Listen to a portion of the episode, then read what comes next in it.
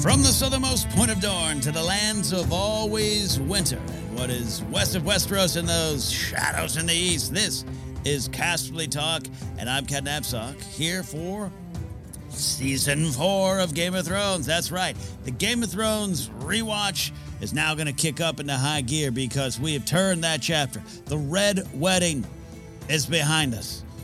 The pages have been flipped, and we're here for the all new Game of Thrones. The, the new cast, the new generation. Kind of, sort of, sort of uh, having fun here with all of you as uh, I'm just excited to talk about uh, this episode and season four. As always, part of what we're doing here is uh, looking back on this wonderful world and finding the themes and the lessons that are present in these episodes. Find out what they mean. What what is this particular episode trying to say to us, and how does it connect with Game of Thrones? Um, in the larger sense, we'll also uh, make references to Song of Ice and Fire, Fire and Blood, a lot of other things, of course. But mostly, it's just me and this beard right here. If you're watching on YouTube, but if you're listening, Oh, here we can hear, maybe we can hear. Oh, I got my my Davos after the war beard is uh, is coming in nicely. This is the thing with beards. It's like that great old uh, Kids in the Hall sketch with Kevin McDonald, who grows a vacation beard and it takes over his life. That's what beards do. Sometimes you just you just you, you you're powerless against the idea of trimming or shaving. Uh, it, it's a wild beard today. It's a Game of Thrones beard. It's a season four Game of Thrones beard. So excited to talk about this uh, episode. Two Swords, original air date April 6, 2014. Wow. Now we're getting into this. We're getting closer to the times in which we live, but man, it still seems so long ago, yet yesterday where I was for this season. I have a little bit more memories where I was for uh, the big showdown a little bit later on in season four between uh, the Mountain and the Red Viper. I remember right where I was, hotel room in Vegas. We'll talk about that. But we are talking about uh, Two Swords. Uh, original air date again, April 6, 2014. Director D.B. Weiss credited. Uh, Benioff and Weiss kind of co-direct because of uh, union rules. Only one could get the full credit. D.B. Weiss takes uh, takes the short end of the uh, stick here, I guess. Drew, drew the the short uh, straw. Uh, writers are Benioff and Weiss.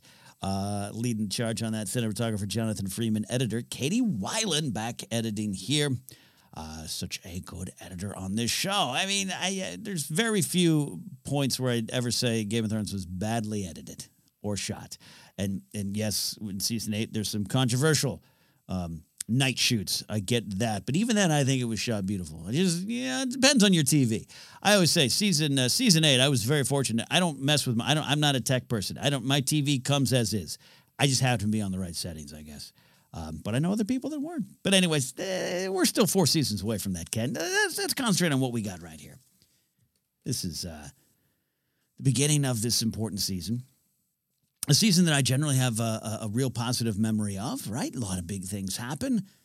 The show, uh, as we talked about when we looked at uh, the end of season three, it, it, it's a turning of the page. A lot of the cast members and characters we've been familiar with, spent a lot of time with.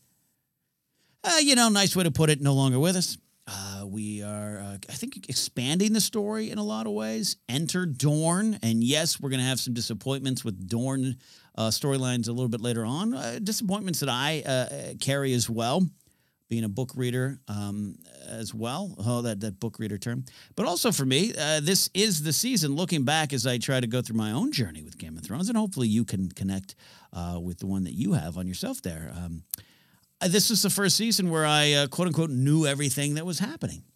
I uh, had been doing the show book, show book, kind of uh, getting into the whole story there, and and, and I, I, going into season three knew that seasons three and four were kind of split, uh, covering uh, different portions of Storm of Swords. So I thought, ah, you know what, I'll I'll, um, I'll hold back, and after season three, and then after season three, I was like, nuts to that. I'm going ahead. Uh, I'm reading, uh, reading ahead, and and uh, I think by season four, I may have uh, finished uh, all five books by that time. Maybe that part I don't remember. That part doesn't really uh, doesn't really matter. Now I feel like a an old man talking about the weather and traffic. How did you get here? How was the weather, Dad?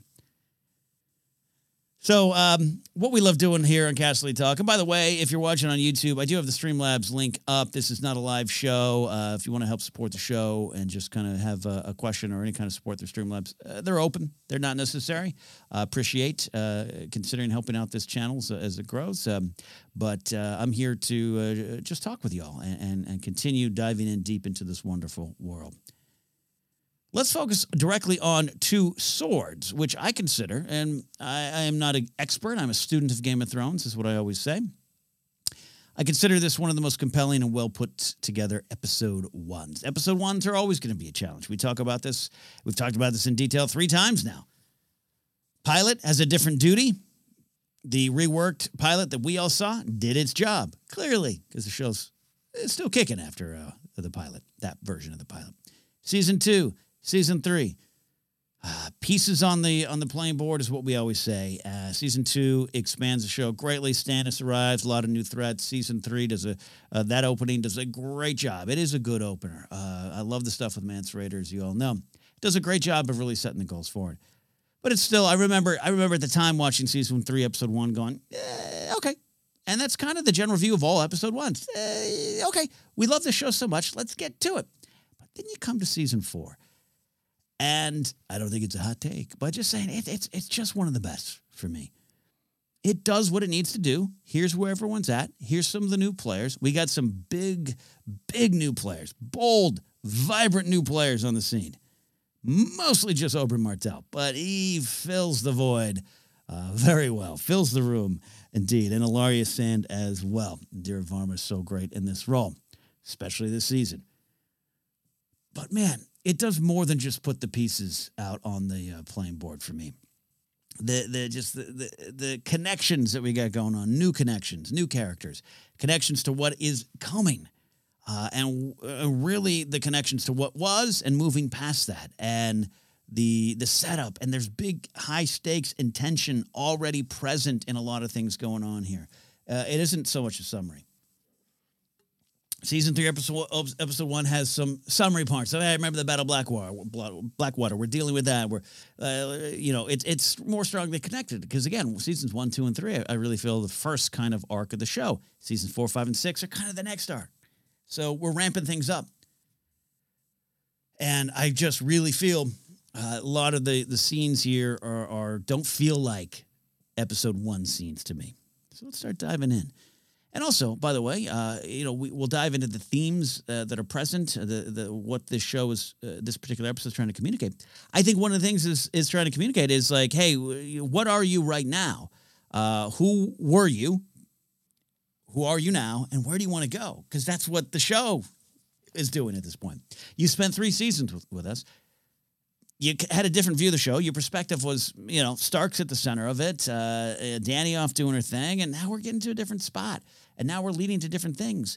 Uh, and and this season begins with Tywin Lannister. We'll talk about it more, but Tywin Lannister, wordlessly, no dialogue, burning down ice, and and turning it into uh, uh, the the two Valyrian steel swords that, of course, uh, yeah, Wood as well, and uh, Oathkeeper that he's. Um, he's going to pass on to his uh, his family. He thinks it's all about legacy. And Tywin's got the victory. But that's what we knew. And now we're moving forward. And this episode ends with Arya, her sword, needle. It's back in play. Tywin thinks he's destroyed all the swords, the ancestral swords at House Stark, but there is definitely one still out there. We are on to a new part of the show, and I think this episode does all that. It puts it all together. Six 6.64 million watched it on first viewing. A replay added another 2 million uh, to that. Highest numbers, not just for the series, highest numbers for HBO since The Sopranos finale. Don't stop believing. Uh, and that's just a reminder of, you know, I know where uh, uh GOT goes in the public zeitgeist. I know what happens if you're at a party and you say uh, something about Game of Thrones or specifically, uh, you know, season seven or eight. I know the conversations that you'll probably be forced to have. But this is a reminder of where GOT stood in the zeitgeist at this point in 2014. It was on top of the food chain. And, uh, you know, hey, I guess you could say once you reach the top there, uh, there's only uh, so much higher you can go. The rest is downhill, but uh, we'll get to seasons seven and eight when uh, uh, it's time to do that. But just in terms of numbers, this has a, a, an important legacy, this particular episode and season four as well. The show is firing on all cylinders. What is this episode known for? I think more than anything, this is, uh, you know, the introduction of Oberyn, Pedro Pascal. Uh, comes uh, almost out of nowhere. Yeah, he's had a ton of acting credits before this, but he's boom gone. I, I, won't say who. I do have a friend who knew him during this time. Actually, I was friends with him, and and they talk. Uh, I've I've heard some stories of it. Just it changed everything and changed it overnight. This episode just changed everything overnight. Uh, and uh, by all reports, uh, Pedro, good dude that deserves every amount of success. And I cannot think there's so many actors in Game of Thrones who just knock it out of the park. So many who were built for their roles, and uh, you you you don't you don't like ranking things, but I I, I don't know if there's you know Lena Headey, uh, she's built for Cersei Lannister. Uh, uh, you know I think uh, Emilia Clarke's uh, ends up becoming you know the right choice for Daenerys Targaryen, and so on so on down the line. I think Mark Addy is Robert Baratheon's one of the best casting. Stephen Dillane, grumpy old Stephen Dillane, great casting choice as my man Stannis. But I just don't think anyone is more just perfectly cast and, and fit for the role than uh, Pedro Pascal as Oberyn Martell. And we're going to start off uh, with this. Uh, here's uh, here's this. I don't know if this is a hot take. I don't know. I don't know what's a hot take anymore. I don't like hot takes. I don't believe in hot takes. I believe in nuance and uh, thoughtfulness and insight.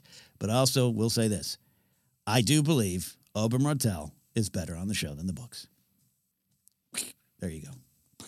If this was 2014, maybe my uh, channel would be destroyed. I don't know. There's not much of uh, you know, Talk is still growing, anyways, so it's easy to destroy us now. Um, but uh, we are growing like a like a, you know, like we're house house Tyrell. The seat. No, no, all right, never mind. I really do think. Go with me here. Storm of Swords is my favorite of the uh, Song of Ice and Fire books so far, and it's just it's it, chapter after chapter is just a, a just a, a pulse pounding read. It, it, it is amazing. Throw any fancy critic words at it. It is what it is. Storm of Swords, I think, is the best of the best. And Oberyn is a big part of that. Oberyn is there. Oberyn is present. But I, when I closed that book and was now heading into season four, I got to tell you, I knew what happened. I, I was excited to see him, but Oberyn was just uh, in the back. He was one of many things I was excited. Uh, did not dominate that book for me. And a lot of that is how you take it in and how you read. Uh, George R. R. Martin's books are, are dense, and, and maybe you're concentrating on other parts of his story and the, the myriad characters out there for you to choose from. And I, think for me personally, I just, uh, Oberyn was there. I liked him. I was intrigued by House Martell, intrigued by stuff from Dorne. But he was just one of, uh, one of many. But not here on the show. The show, different medium. The show's got to concentrate on different things. It's got to put uh, different parts of these characters uh, and their personalities out there for us to take in. And here comes Pedro Pascal, and he just, I, don't want to say, it's not that he took a role and made it better. He just really brought Oberyn to life in a way that he wasn't in the books for me. So uh, that sets us all, all up for a lot of pain. Uh, we'll get to that. Uh, so this episode's known for that and that great opening scene. We will talk about that. I think it is um, definitely known for uh, what Tywin does to the swords, but more importantly, what happens in the back end of the episode with Arya uh, Stark coming on back as well. Throw in some stuff about that. That's part of this episode's legacy. The other stuff is a lot of setup. There's some great scenes, uh, full attention. But again, if you spend more time with the scenes, I think they go beyond just a it's a setup type of situation. Uh, I think there's some great stuff at play. But I think these are the big things. Oberyn, his great introduction, and this episode ends with Arya and the Hound getting the getting the chicken and, and the horses that they want. Uh, and we'll get to that. Arya Stark, the avatar for Stark vengeance. Love looking at uh, what this particular episode did to the story itself, the impact it has. Uh, I do uh, one of the first ones I listed, um, and I try not to go in just simple um, order, scene by scene there. But uh, I got to tell you, Arya emerging following the trauma that she's gone through, all three seasons of it, particularly the stuff at the end with Red Red Wedding, particularly the stuff uh, seeing uh, Robb uh, and his, um, you know, body there at the end, and and what she does to the uh, um, Frey man at the around the campfire. She's traumatized. We're all traumatized, but she's emerging, and it's a different Arya. It is a deadly Arya. and we're rooting for the violence. We're there for the violence.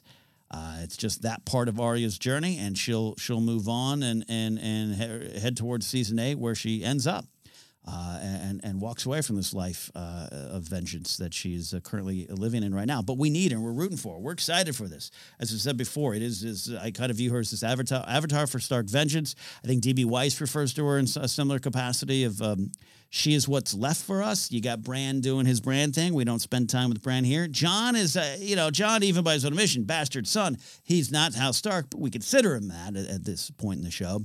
And I think into the end, too. He's Stark to the end in a lot of ways. But, uh, you know, he um, he's kind of on his own thing. He's in his own thing. Uh, Arya, Arya becomes House Stark for a lot of us. Uh, and uh, we're rooting for her here. And I think this, uh, is a big impact on the story going forward, where Arya is, and I think it, how the, how it impacts the story and how it impacts us as an audience is also part of this segment. Um, I think we we we've had these doubts about the Hound from the beginning, and we also have had these moments where we think we like the Hound. We don't want to root for him, especially season one, but then we start to. All the things start to happen.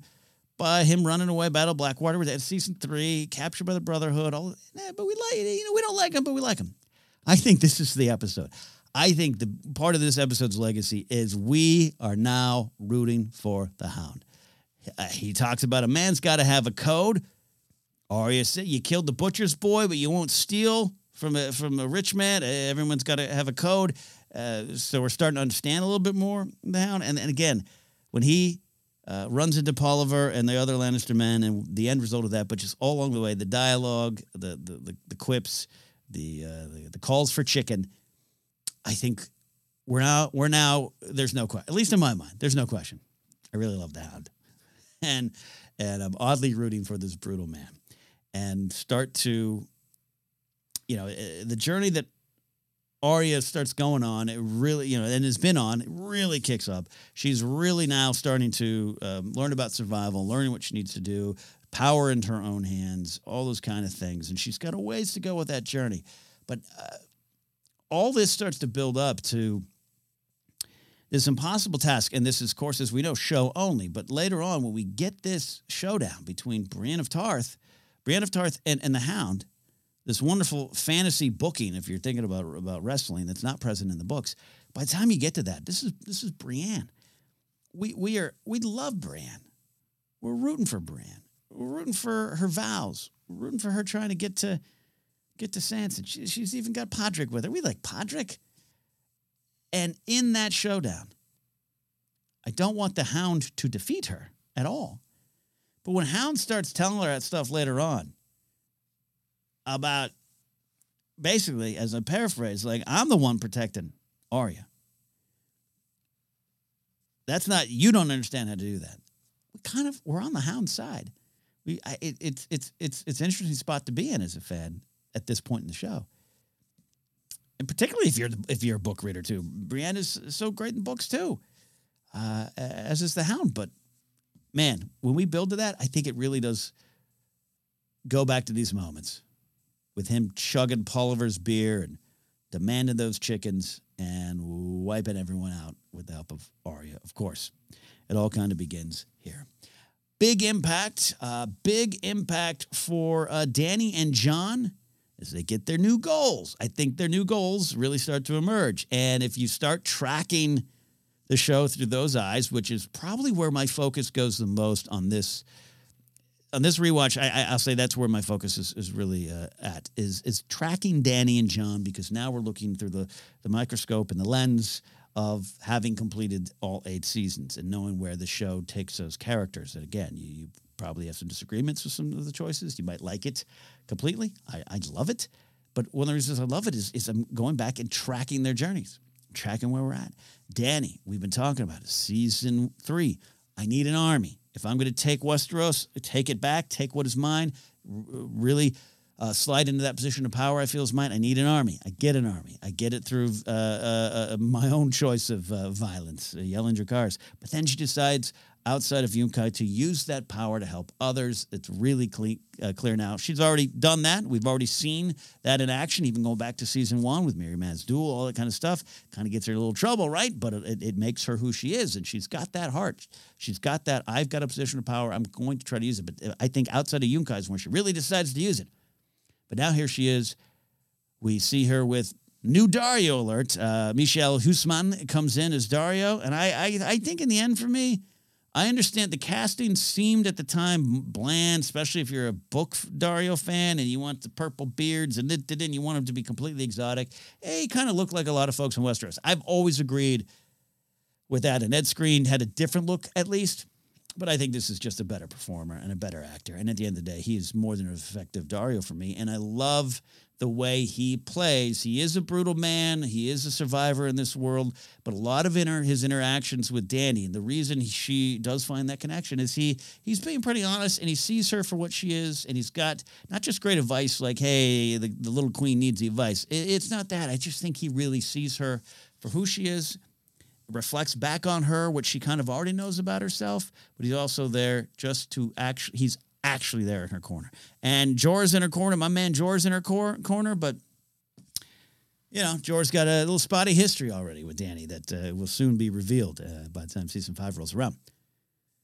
So we're here, and uh, Dany gets some new goals. This, this you've got to uh, learn the land if you're going to rule the people on it, uh, and this becomes for better or worse. And I don't mean that from an outside the show criticism, but I think for Dany as a character. She's going to be learning some powerful and painful lessons in Meereen.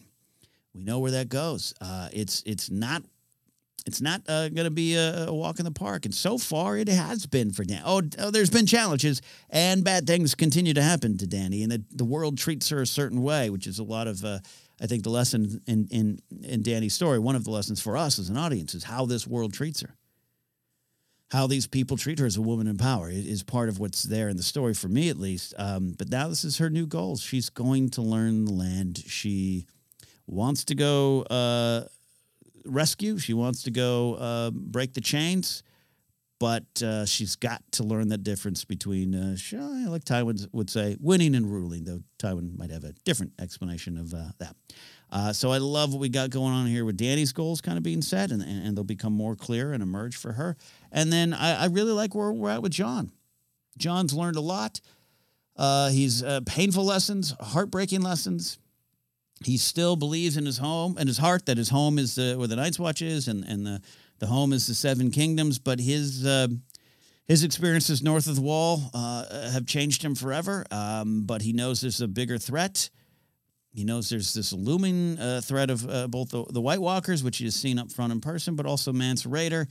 And it's interesting that he gets back home. He's home, and, and they kind of, you know, the powers that be, we got uh, a lot of these characters returning. They don't necessarily uh, consider this Jon's home.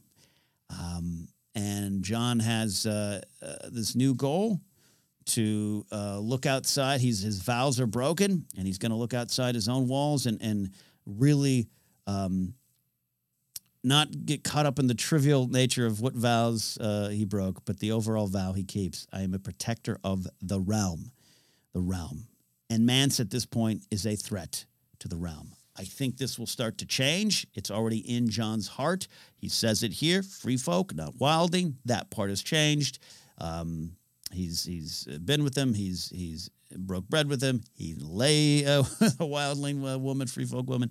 Um, he has changed, and, and, I think his new goal um, is starting to take him. This goal of defending the realm, capital R almost, is going to take him outside um, outside that, that this thing he feels home, which is uh, up to now was the Night's Watch and and uh, the Seven Kingdoms of which he was a part of. And is a part of. Wants to include all, everyone in this.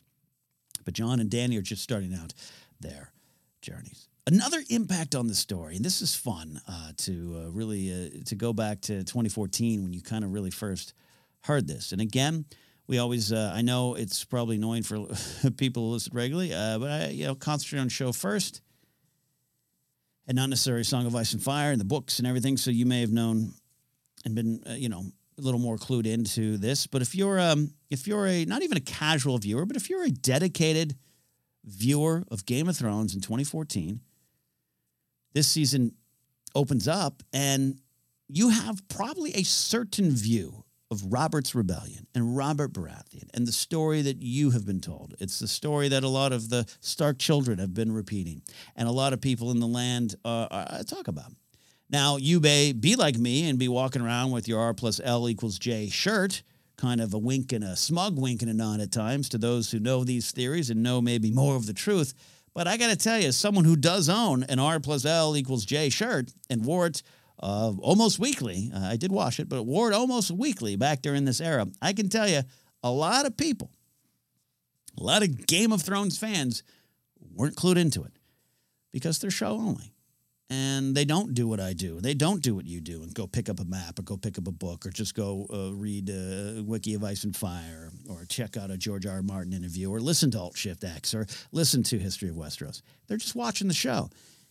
And they know the show and they love the show. They might even be able to compete in a trivia question uh, contest about the show. But this episode is the first time someone stands up in front of all of us. It's Oberyn Tyrion, and he is, to me, the first to solidly state what is essentially, as we learn, and not even essentially, it's the truth, that Rhaegar left his sister Elia for another woman, that being Lyanna Stark.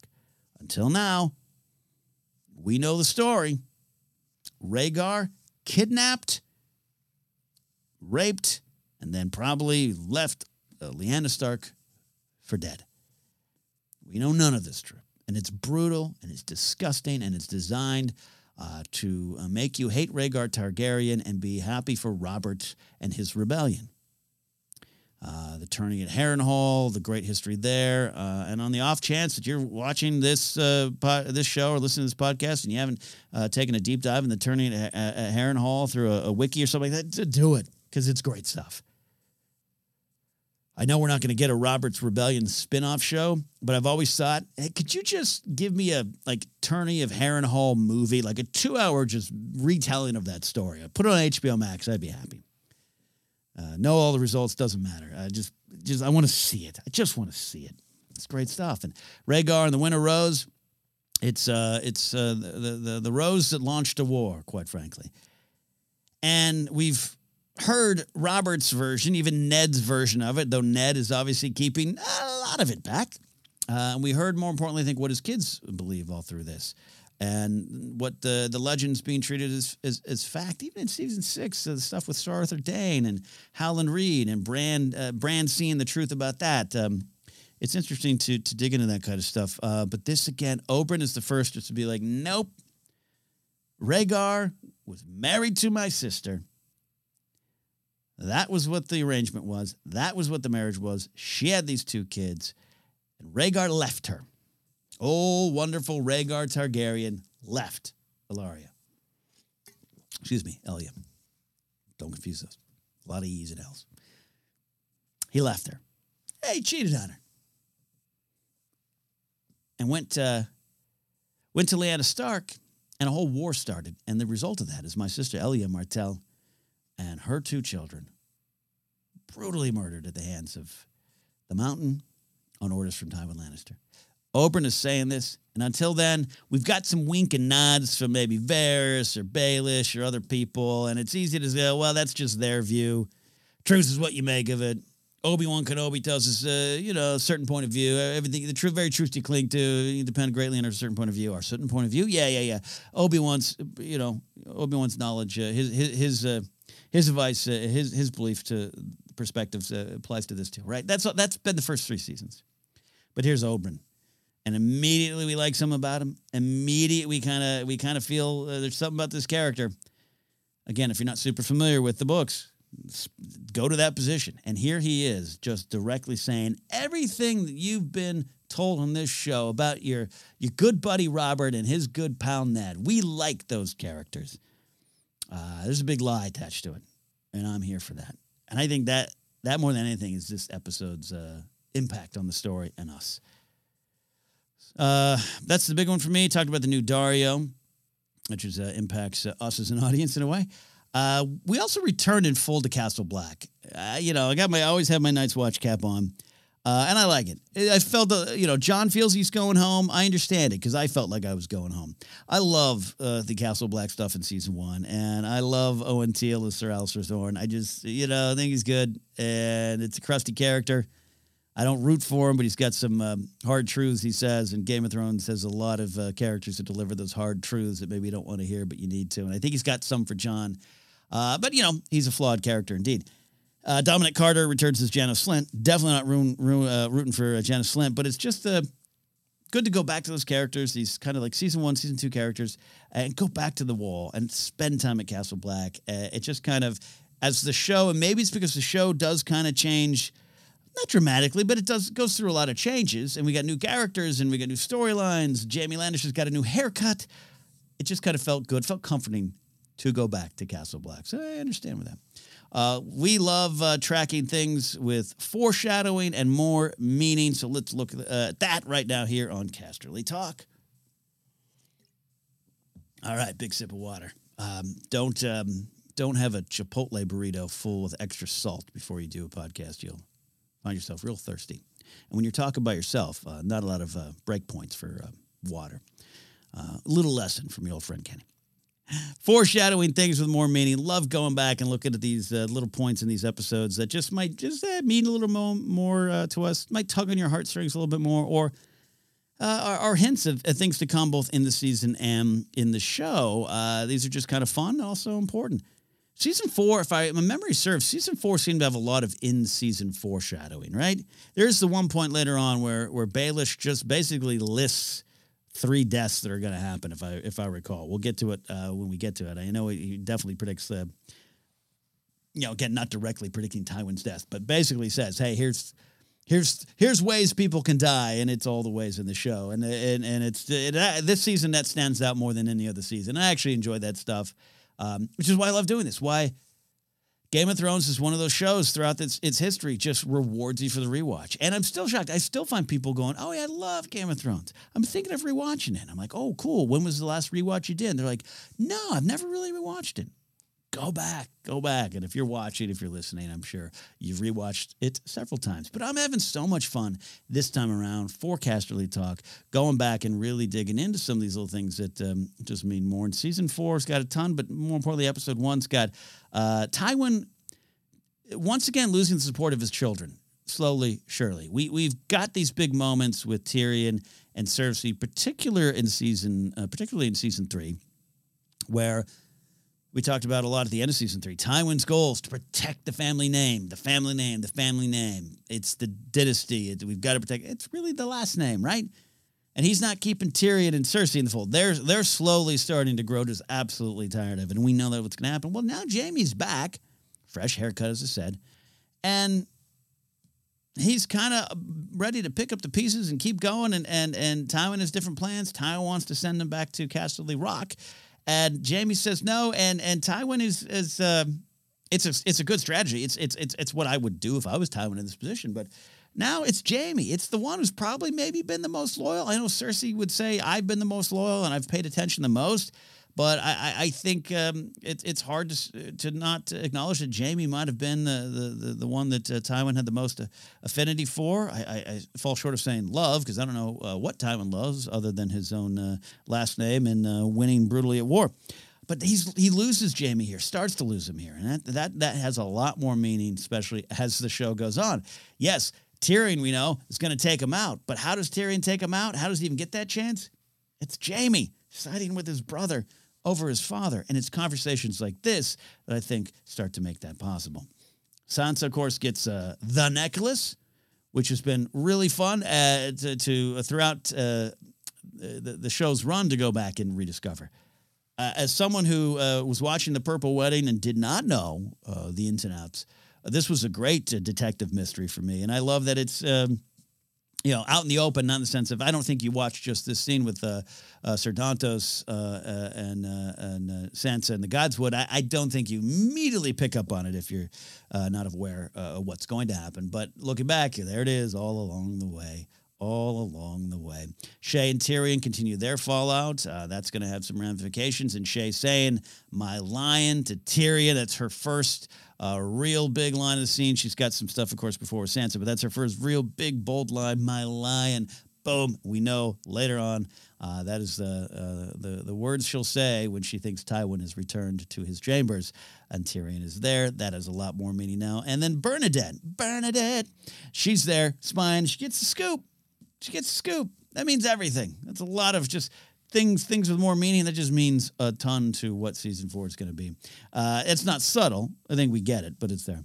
Um, I love uh, the uh, Brienne and, and uh, Margaery Tyrell have a brief moment together. I do love Brienne after all these years, you know, all these years. We're now in season four and season two is where Margaery and um, Brienne is where we meet them and where the death of Renly. And here's and here's Brienne like, yeah, yeah, no, no, no. I've had a, I've had quite a couple years. Anyways, uh, it was the ghost of it was the demon ghost child of Stannis with his face he did it. I swear it. And one day I will avenge our king. That's her line to Margaery. One day I will avenge our king. And sadly, uh, well, but justly for me being a Stannis fan, she does fulfill that promise. So this moment has a lot more meaning. Uh, we're going to talk a little bit more about Jaime's empty pages. Uh, but that is a direct correlation to uh, the very, very end of the show, uh, which was a moment that got me, made me cry. And uh, this one kind of sets that up. So there you go. Um, there's a lot of scenes I want to talk about here. I don't want to. Um, I don't want to get held up, but there's a lot of fun. This, by the way, this episode's also really funny. Uh, even Joffrey's got a great line when they're in that um, we, with Meryn Trant and uh, Jaime are going over plans for the wedding, and and Joffrey has a line, yeah, yeah, yeah, he'll guard the thing or whatever. I just, I just love that line. Um, a lot of comedy. Bronn is um, Bronn is very funny and quite quippy through all of this. And Bronn, you know, and talking about show Bronn, Bronn is, uh, is, is is truly a character with no plot home, right? After season one or two, and really in truth, after season one, he he he, uh, you have to weave him in because Jerome Flynn is so good, and I, I I I think sometimes they don't know what to do with him. I, I particularly think season eight, unfortunately, Bronn doesn't work as much for me in terms of just where he fits in the story, but that's also because he's definitely after book one. You know, he's just kind of this. He's there. He's he's not uh, as involved as much, and Stokeworth and all that kind of the subplot going on there. But um, he's so good, and and he is to me another character that's better on the show than he is in the books because Jerome Jerome, Jerome Flynn just absolutely brings him out. So I, I don't I don't disagree with anyone who would criticize, hey, they don't know what to do with Bronn, and after this, uh, Bronn just really has nowhere to go. I, I, don't. I don't think that's that's that's a bad way to look at it. Um, but I just won't bemoan that. I just won't bemoan the show keeping him around. He's too good. And I'll keep him around for even moments where they meet Oberyn Martell and Oberyn's like, let's get some girls. And he and Bronn's nodding yes and Tyrion's shaking his head no. I, little moments like that with Bronn. I'll keep him around to the end of time for me. And I love it. He has that line, I probably go to sleep, but I'm getting old. Uh, I love uh, the way he plays all that there. Uh, Tyrion's got some funny line. Prayer can can be helpful. I hear when talking uh, with um, Sansa, and then Qyburn, who I love Qyburn, as we know, Anton Lesser. Qyburn, Jaime, and Cersei in the hand. Now, uh, Jaime's getting his hand. It's an important scene, right? It's it's a big moment. He gets the hand. He's Cersei's clearly not happy. You, you feel you get to get a little bit know know more of the connection with Qyburn, but it's a funny scene uh, her talking about, yeah, we, you know, they worked for hours, uh, days and days on it. And, you know, Jaime questions that. She says, anyway, the better part of the afternoon. The whole conversation about Pycelle. I won't let Pycelle near me. He smells like a dead cat.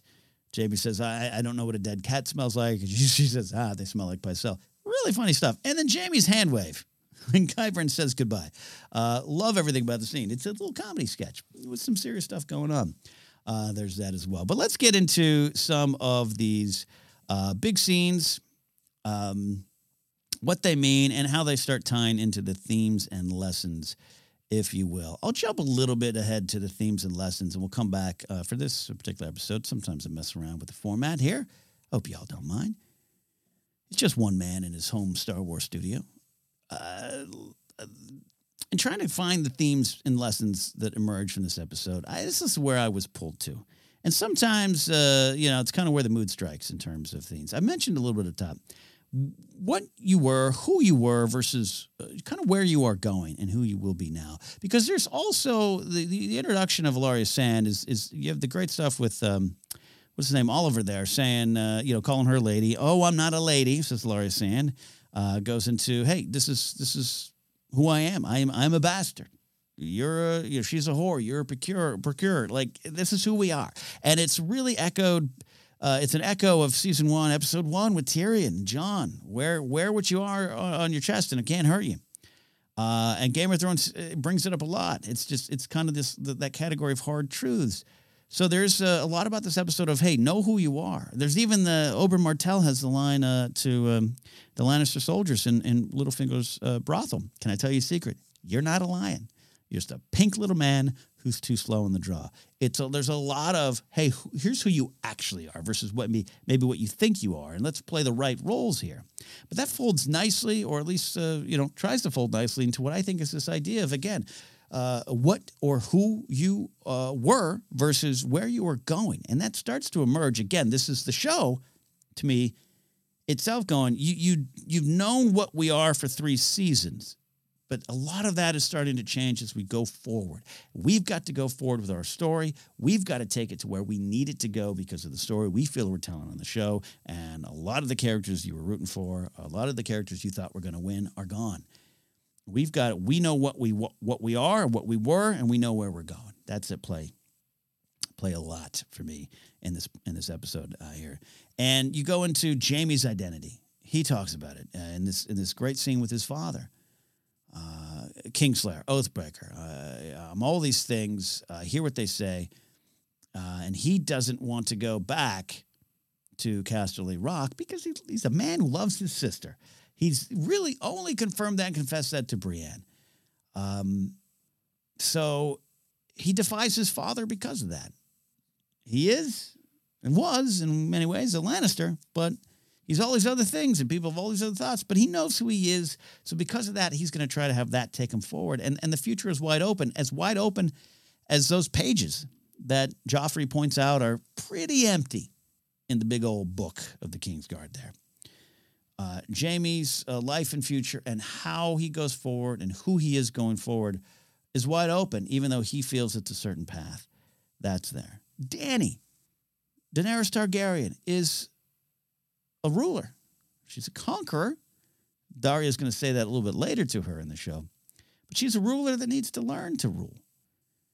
She hasn't had the chance to actually really do that. What were you and what are you going to be? She's going through that transition. Jon, the Night's Watchman, who is no longer really accepted or believed by these men he's made uh, these vows with. And like I said up top, his vows now extend outside these walls. Uh, this season, there's a lot of him trying to. We've got to defend. The, the, the, this wall's going to come down. The, the free folk are going to come here, 100,000 strong. So it still kind of maybe comes across as us versus them. But for Jon it's this, to me, the switch into, again, for the realm, the whole realm. Um, and where he ends up going, where we need to get, you know, the free folk need to be behind the wall just as much as us. They have uh, just as much as a right to that kind of safety. Jon's not quite there yet, but this view of Jon as a just pure of heart Night's Watchman, the, these vows he took, that's who he was. It's not necessarily where he is going. He's in a point of transition. Uh, I think that kind of stuff is present all the way through it. Uh, little things uh, as well at play in these episodes, uh, going tying into who you are and, and trying to own who you are, uh, and that might guide you going forward. There's that little moment. The introduction of Dany in this episode is the dragon's now bigger.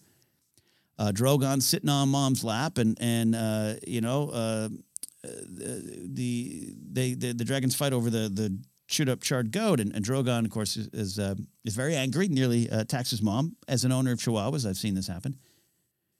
And uh, uh, Jorah's got the uh, the great line here. They're dragons, Khaleesi. They can never be tamed, even by their mother.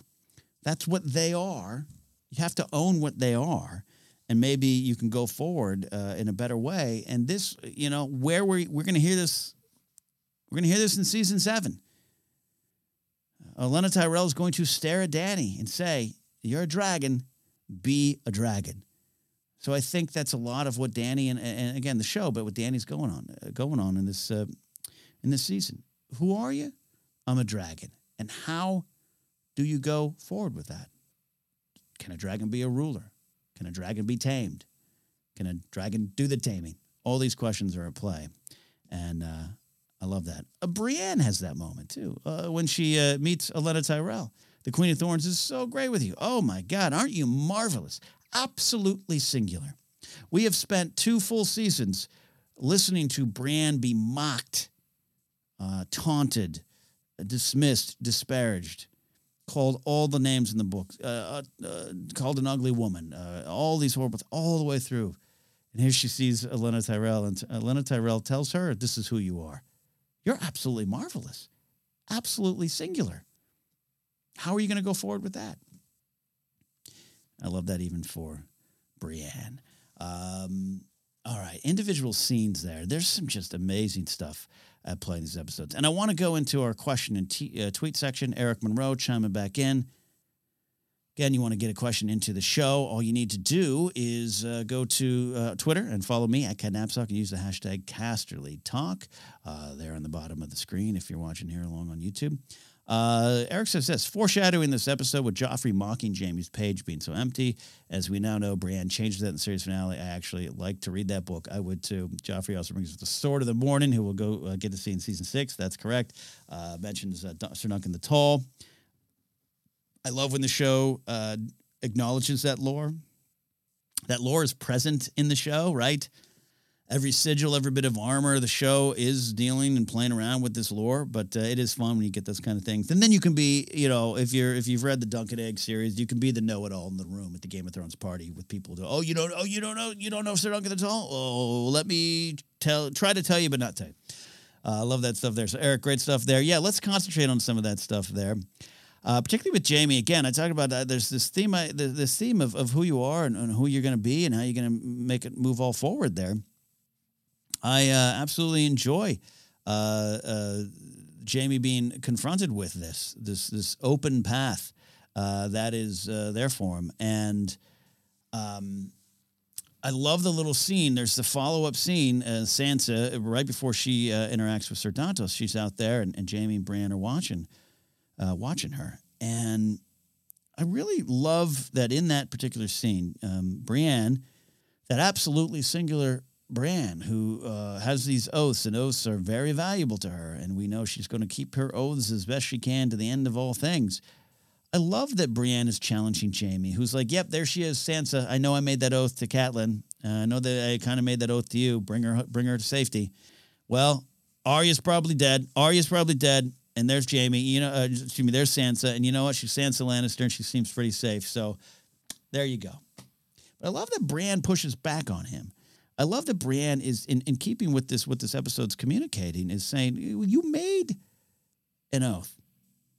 And to me, this is related to those blank pages. It's not she is not at this time she's not aware and uh, uh of the blank pages in, in in the book, but is is aware of of him, knows him, knows who he is deep down a man who loves his sister, a man who felt he, he did his best to save the kingdom uh, and was uh, marked a Kingslayer for it and an oath oath breaker. And she's saying, "No, you've made this oath. Keep it. Go forward. That's the story to tell." It's a, it's a key point for Jaime. And you know the tragedy of Jaime is some of the stuff doesn't stick, but I think uh, uh, the bittersweet nature of it all, the bittersweet underlying uh, factor to the story of Jaime and Brienne is she is, as Eric points out, she is the one those, that fills out those pages for Jaime, and she knows what all the things he did. And there's some things along the way he's already done for her, and that's what she's saying. She, I know who you are. You're trying to break this oath now. I get it, but I don't think that's who you really are. And once you know who you really are and know who you were, you can move forward with it. Um, both in maybe uh, getting the confidence, being called absolutely singular is probably some confidence for Brienne, but also going, hey, this is things you've done and, and own that so you can go forward in a better way. And I think that's part of Jaime's story. The blank pages start to get filled. Uh, already, again, stuff has been there, but and that's that's what she's saying here. There's Sansa. You made a vow. Keep that vow. Keep that oath. It's what you need to do going forward. Um, and don't let fear uh, uh, drive you. Cersei's being driven by fear. Some of it justified over time, but uh, you know, in this episode, she's she's so upset at Jaime, and it's it's not fair. It's not fair to Jaime. You didn't come back. You left me. She's so afraid of being alone. And that's going to drive her. And, uh, and she can only fill that void through uh, violence and vengeance. And, and, and I think Cersei, in the end, with everyone out, everyone leaving her, her children dead and gone, her her brother no longer at her side. Again, they'll, they'll go through as he goes to Dorne and all the stuff, and, and Jaime ends up, and Jaime eventually, of course, leaves her, as we know. Um, season seven stuff. Tywin's gone. Everyone's gone. And that was Cersei's fear. That drives her. So she tries to stuff that void, fill that void with the kingdom. And that's the one thing she felt would make all that pain go away keep her protected, keep her safe. And it's literally the thing that comes crumbling down on her. But Jaime's there, the only one she really wanted around. Um, not, not counting her children, of course. I love that's kind of uh, some of the stuff at play here in this episode. Uh, other uh, great scene, uh, I do love. I actually do love the Thenns and Styr uh, showing up. Good, uh, good Russian performer playing Styr. I, I being of Russian nature. Yuri uh, Kolokolnikov, excuse me, Kolokolnikov, Yuri uh, is Styr. I think he is spectacular. I love the Thenns. No, Tormund's got the great line, Thun, Thenns. I fucking hate Thenns.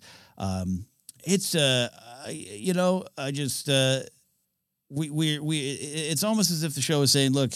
We know by this point you probably, you definitely like Ygritte and uh, you're rooting for her and Jon to get together, and you probably like Tormund. Don't worry, they're all still a threat. This horrible monster, Styr of the Thenns, uh, the, the Magnar of the Thenns, has shown up, and uh, they're not nice. They're eating crows, and it's disgusting. Uh, so I actually love that scene. The music in it is really good. Uh, the tension, like I said, this is a season uh, four, episode one episode. And episode one has to do all these uh, just kind of almost boring functions. And this is a functional scene to catch up with these characters, but this new threat adds a lot of tension to it. And now also the tension within the ranks. And uh, I just love it. I love a little, little spice there. Uh, and that. All right. So, in closing here, uh, I want to get to two big scenes that I absolutely uh, do love. Uh, and we start, of course, um, with the Tywin burning the two swords, but we're immediately kind of go to uh, uh, uh, Tyrion and Bronn and Podrick waiting for what they feel will be Prince Doran. He, of course, doesn't show up. instead, Prince Oberyn is already here, and he's a wild card. this is a spectacular intro to a character. Again, a lot of great scenes, a lot of great scenes introducing new characters to us. I don't think any any of those scenes um, have the impact like this scene. It is unhinged uh, slightly, uh, there's an edge and a danger to Oberyn. There's a sexuality to Oberyn uh, in a show that um, freely, freely throws uh, nudity and sex around um, like it's going out of style and already at this point has a reputation for sex position and all. This. I, I think there's something really effective, not just titillating about uh, this, uh, you know, open relationship they enjoy and what's going on here. Um, uh, you can stop there on that scene and just think it's some titillation. I think it's so much more. It is just introducing everything you thought you knew about the show before is is is different now with Oberyn Martell around. Um, he is, uh, in a way, my my view of him is he's the world of of Game of Thrones. Uh, you know, uh, every, Essos, Westeros, uh, uh, all all Summer Isles. Name them he represents all of it because he's so traveled, right? He's been around the world. He he is the world of GOT, uh, come to the doorstep of those in power. There's uh, a lot of power all over the world, this we know, but I think a lot of it still is centered at, at, at King's Landing. And if uh, those in King's Landing got upset at Slaver's Bay, they would do something about it. If they got upset at Braavos, they would do something about it. Would they always be successful? I don't know. Uh, I'm not saying that, but I think there's uh, King's Landing is in a lot of ways the power of this world. And here he is, the world of GOT, come to challenge those in power. And he has this great purpose. We learned so much about him from you know the hand over the flame and and uh, the co- cool, sexy confidence of Pedro Pascal. Um, him speaking his truths and just saying, "Here's the here's what actually is," um, and and and and he has great purpose. And I think in contrast to what we open up this episode with, with Tywin and the Two Swords. Tywin is the bad guy. I think we see immediately Oberyn as a good guy. You know, we, we like Tyrion. We're not rooting against Tyrion, but we are kind of still rooting against Lannisters. And here he is, just going after Lannisters. And here he is stating this. And and uh, we, we like him just as much as Tyrion knows he can't be trusted. Tyrion is uh, trying to connect with him, trying to calm him down. We're, hey, we're second sons. We see things the same way. I wasn't there as he gives him uh, the story. It's, by the way, exposition, of course, some of the hardest thing to deliver in uh, any kind of uh, book, movie, television show. It's the boring stuff. Uh, you know, um, you hear Dune. I haven't had a chance to see Dune yet, but you know, hey, it's got to got to get a. It does a lot of world building, which means exposition that can be boring. Um, it's tough to do, or it becomes you know. I love the Phantom Menace, but one of my favorite Star Wars uh, jokes is uh, the Naboo pilot Ric Olié. Literally every line he says is, is exposition, and it's funny, uh, but I think it works to a degree. But here's Oberyn Martell just give just dumping this uh, bunch of uh, exposition on us here, and it's just delivered in the best way possible. It's such a great scene. It's such a great scene. But what is it telling us? What is it telling us? Even go to the uh, the stuff in the brothel. You know, again, it's Game of Thrones titillation. Here's three women. Uh, we're gonna choose one to uh, for for my paramour here. Uh, she's got the the lady, and you know what, Olyvar, you stick around. I, am gonna take you. Uh, here it is. And it, it it does such a good job of saying that conversation with Olyvar, of him just like, well, I'm not, you know, I'm not on the market here. I'm not for sale. The hell you aren't. I'm I'm a prince. You ever been with a prince? Um, and when Olyvar kind of uh, uh, consents to this action that's going to happen and, and has that line of like, which way do you like it? Oberyn says quite directly, my way. Now it's a great little moment, right? Again, it's it's Game of Thrones uh, playing around with some brothel fun. It means everything to what Oberyn is. He wants it my way. He's here for this great purpose. He's given us this information as an audience. You thought Robert and even Ned were the good guys, but what happened out of that rebellion was disgusting and hurt my family directly. So who are the good guys? Because I'll tell you, I think I am. And I'm here to prove that. Tyrion, tell your father that I'm here. And the Lannisters aren't the only ones to pay their debts, right? Now that's I'm jumping ahead to the scene, but let's go back a little bit too as he tells Olyvar my way. And hey, it's going to be a big old sex party happening here. The, uh, Ellaria and uh, and uh, Oberyn are in town. Uh, ring the bells. It's going to be wild, crazy, sexy fun. But before that happens, because that's what Oberyn wants right then and there. Wants some entertainment. He hears the uh, Lannister soldiers singing Rains of Castamere. And he is distracted. He's distracted by his blind passion. You see Ellaria Sand react to that, trying to pull Oberyn. No, no, no, no. Oberyn, Oberyn, Oberyn. And this is a guy who gets what he wants. So what he wants is to kill Lannisters. He wants dead Lannisters. And that's going to cost him. And that's part of the lesson of Oberyn Martell. I love looking at what these characters represent and what they're telling us. That's why I keep going on and on about why do I love Stannis? It's telling you about a, a blind pursuit of something that costs you everything that uh, who you are, costs you yourself, costs you your soul. That's a lot of Stannis stuff.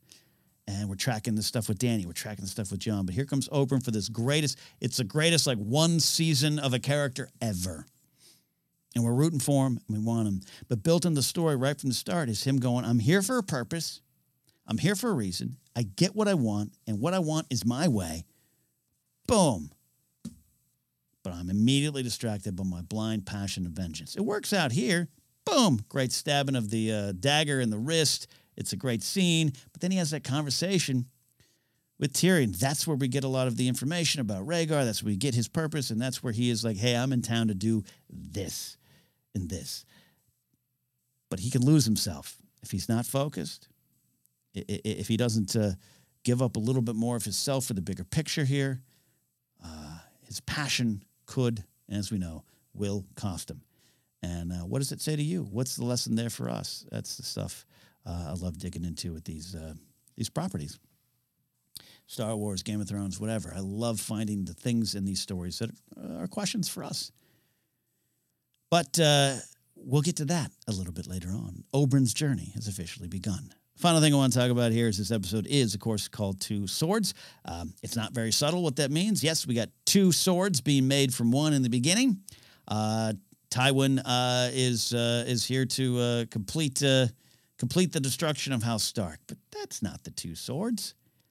I mean, it's yeah, there's two swords, but the second sword in this episode, I think you got ice being destroyed, uh, and then of course we are going to Arya and Needle. It's a tiny little needle of a sword, but the flame of the Starks is alive, and uh, like I said, it's not subtle. Um, DB Weiss talks about it. He says this, uh, and Benioff gave it. Hey, we wanted to start the season this way. We wanted to be no dialogue, just everything on screen for you to take in. The pictures and the music tell the story here, and it's it, it's it's a great cold open. Uh, and this is uh, DB Weiss describes this as um, uh, it's it's it's a show of power from Tywin, not just in this timeline in in the world that he lives in, but it's a show of power for the history books for Tywin. I uh, I defeated House Stark. I wiped it clean, and then I took their ancestral sword, this giant, oversized, needlessly large sword, ice, and I melted it down into two swords for my family. The history books will remember that. Uh, Weiss calls it a rational decision for Tywin and, the correct move in a way. And the way it plays is is uh, the bad guy won. The bad guy won here. The Lannister music is playing. The flames are going, uh, and, and and it's all reflected on Tywin's, Tywin's smug face. He thinks he's won.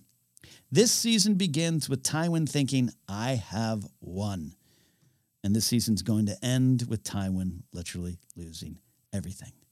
And one of the reasons why, well, there's two reasons, a lot of reasons, but we've seen immediately the, the, the, the scene with Jaime. He's starting to lose the support of those around him. He's starting to, uh, the act of defending the last name and not connecting with the first names is going to cost him. But he thinks he has destroyed House Stark. He thinks he has won. But at the end of this episode, Arya reconnects with Needle. Uh, whereas Tywin feels his legacy is being secured his end is near, and here is Arya reuniting with the sword that Tywin can't even fathom existing. He's so up literally in his tower. He's so up, uh, uh, just stuck on his own legacy and what he has done. He just doesn't even have time to worry that maybe that uh, that girl out there who we don't know if she's uh, alive or dead, the girl that was his cupbearer in season two, some of the best ep- episodes or the best moments of the show, of course. She's out there. She's got the sword. And even though she doesn't necessarily isn't the one that takes out Tywin, and her journey uh, takes her a lot of different places, and there's a lot of things that uh, will factor into the final uh, season of Game of Thrones. It is this thematic uh, reminder, uh, uh, just big and bold. I said not subtle. The the Starks live on. The story lives on, and Arya is this avatar for Stark vengeance, but she's not the only one around. Sansa's still alive. Her flames will still burn. She'll get there eventually. Jon Snow still alive. He will get there eventually. Bran Stark still alive. He'll get there eventually. Tywin has not won. Tywin has not won. The bad guys think they've won, but there's still some good in Game of Thrones, and that is, I think, what this episode is also trying to uh, communicate, tell us, and maybe, hopefully, as we go into a new chapter a new era of the show, season four, five, and six. Maybe give us a little bit of comfort. But I don't know. What do you think? That is my look at season four, episode one. Ah, uh, yes. From there, we are going to be looking at the Lion and the Rose. Oh boy, this is um, this is a big one. We're not waiting. Season four doesn't waste any time. Does not waste any time. We're going to go to Joffrey's wedding, and we're going to see a little bit more of what that means. All right. That is it for now. Thanks for listening and watching Casterly Talk. If you're listening on the podcast, please continue to do that. Please subscribe on Apple, wherever you listen. Leave a comment, star us, whatever you got to do. Uh, we are continuing to um, uh, move this show forward and uh, and uh, get ready for House of the Dragon, but also have fun right now going back. But also don't forget to get over get over to YouTube, subscribe to Casterly Talk on YouTube. Uh, subscribe, ring the bell, leave a nice comment, do all those things that help YouTube channels grow and get bigger. Uh, we are going to keep taking this channel forward as we look again towards Casterly Talk. Excuse me, House of the Dragon. This is Casterly Talk. Sometimes I just say too many words. Thank you all for listening. We'll see you next time here on Casterly Talk.